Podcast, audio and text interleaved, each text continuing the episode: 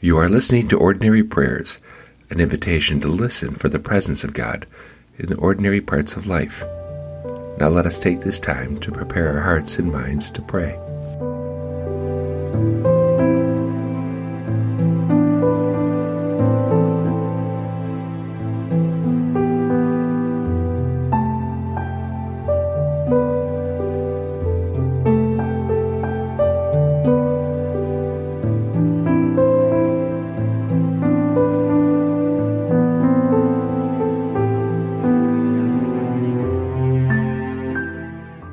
Today is Tuesday, October 9th, 2018, and we read from the 23rd chapter of Job.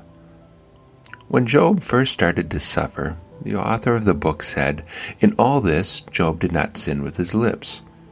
This stands in stark contrast to the opening line in chapter 23, where Job says, Today my complaint is again bitter.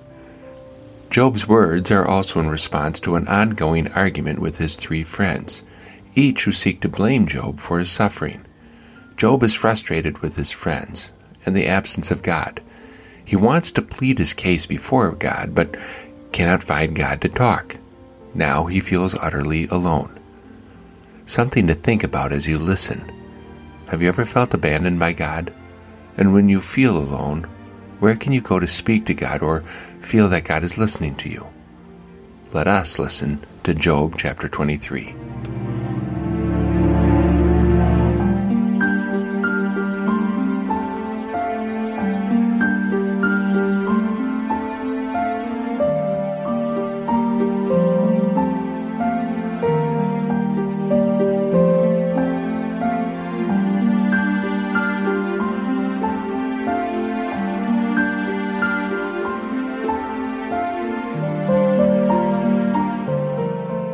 Job answered, Today my complaint is again bitter. My strength is weighed down because of my groaning. Oh, that I could know how to find him, come to his dwelling place. I would lay out my case before him, fill my mouth with arguments, know the words with which he would answer, understand what he would say to me. Would he contend with me through brute force? No, he would surely listen to me. There, those who do the right thing can argue with him. I could escape my judgment forever. Look, I go east, he's not there. West, and don't discover him. North in his activity, and I don't grasp him. He turns south, and I don't see. Surely he knows my way. When he tests me, I will emerge as gold. My feet have stayed right in his tracks. I have kept his way and not left it, kept the commandments from his lips and not departed, valued the words from his mouth more than my food. He is of one mind. Who can reverse it? What he desires, he does. He carries out what is decreed for me and can do many similar things with me. Therefore, I am scared by his presence. I think and become afraid of him. God has weakened my mind. The Almighty has frightened me. Still, I am not annihilated by the darkness. He has hidden deep darkness from me.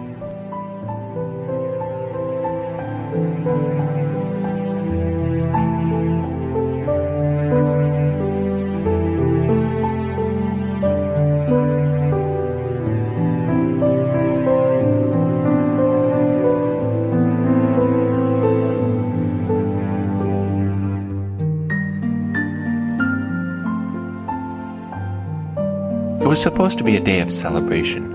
A close knit group of family and friends were coming together to celebrate a birthday. The birthday girl, Amy, and her husband Axel planned a trip to a popular brewery in Cooperstown, New York. The rolling foothills of upstate New York are magical this time of year, full of beautiful fall colors. The roads, though, can be challenging to navigate. So Amy and Axel rented a limo to provide safe travel. The limo would allow everyone in the group to enjoy the brewery. All the best laid plans and the promise of celebration turned tragic in the blink of an eye. The oversized limo carrying the group approached an intersection known to be dangerous to local residents. The limo driver failed to stop the vehicle. It struck another car and two pedestrians. The limo then went crashing through a guardrail before coming to a halt in a shallow ravine the hope of a joy filled day turned into one of the deadliest road accidents in U.S. history. The victims in this accident were friends, brothers, sisters, husbands, and wives. They were parents of children and children of parents. Their deaths will leave a lifelong wound in the hearts of the surviving family and friends, forever. Their loss will be felt in schools, workplaces, and communities for years to come. Pending an investigation into the driver, the victims were all blameless. They took the necessary precautions, planned out the details to make sure the day was safe and fun. When the results of the inquiries into the accident are complete, what will happen with the results? Where do these wounded families go to plead their case? Who will hear their arguments to restore their lives back to the joy they once knew? No human court can compensate for this kind of grief. I imagine, like Job, the surviving loved ones will want to argue this case with God. Why would God punish them so? The problem is, God is often hard to find and all too often silent. It is at times like this we begin to see Job as more a part of our life than we ever imagined. He is the personification of every wounded soul who feels wrongly struck by tragedy. His words give voice to the pain of those who feel abandoned by God. However, Job also helps us see Jesus in a different light. Not the Jesus of popular culture, but the one who took the pain of the world onto a cross and was abandoned there. Abandoned so God would understand the depth of human suffering, and in the silence of that event, turn death into life. The wounded do not need to look for God's dwelling place because God dwells in our grief, listening to our anger, wiping away our tears, and speaking words of hope into even the most wounded souls. The hope we receive is that tragedy is not the final story, nor is death the final outcome. There is life, and new life to be shared.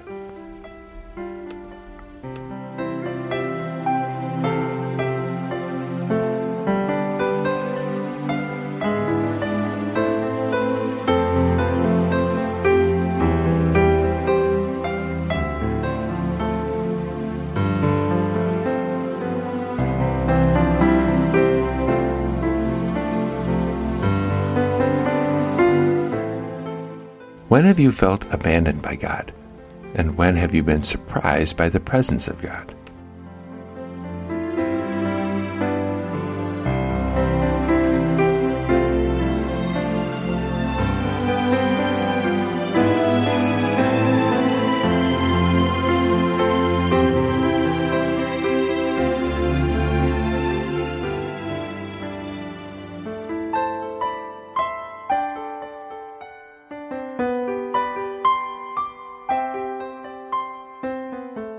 How can the cross of Christ help you find hope in the midst of tragedy? And when have you experienced new life because of it?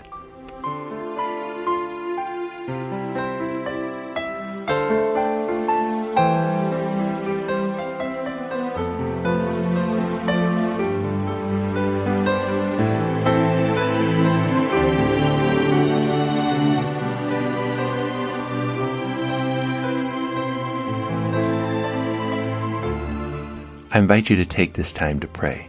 Take time to place the suffering of your neighbor into the hands of God. Pray that those who are wounded may discover new life, hope, and love.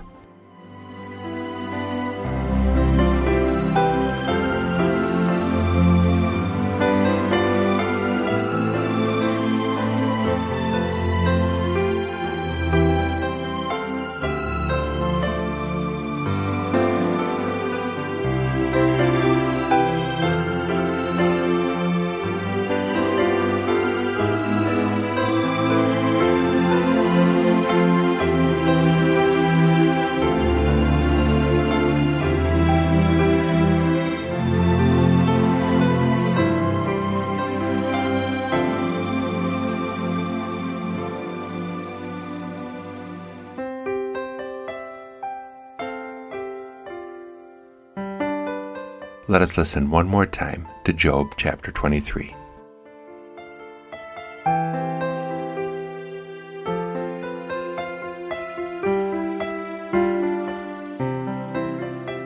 Job answered, Today my complaint is again bitter.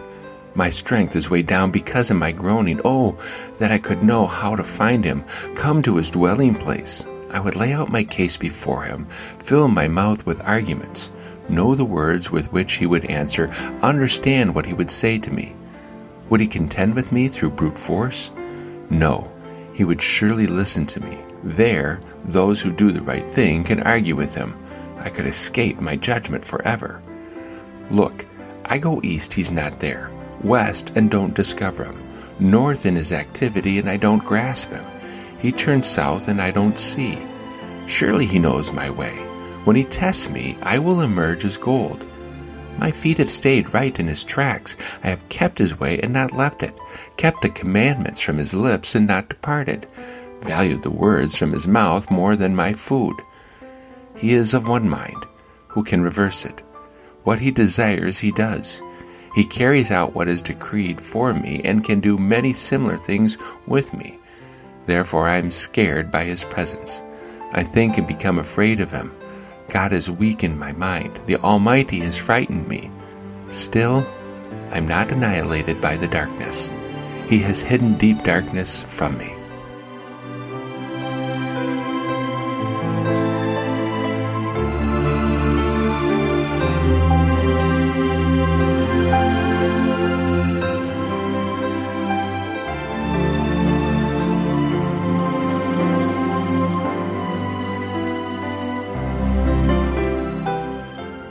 Us pray together.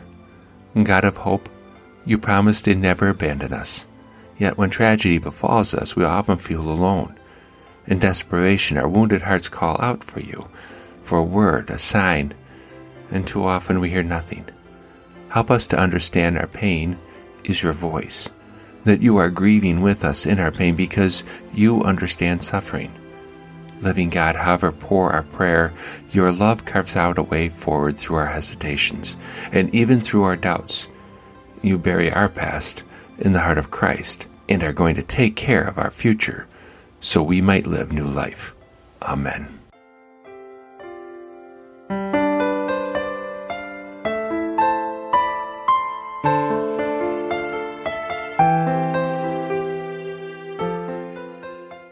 Now may God grant you freedom, may Christ set you free to love, and may the Holy Spirit go where you go and protect you on your way. Amen.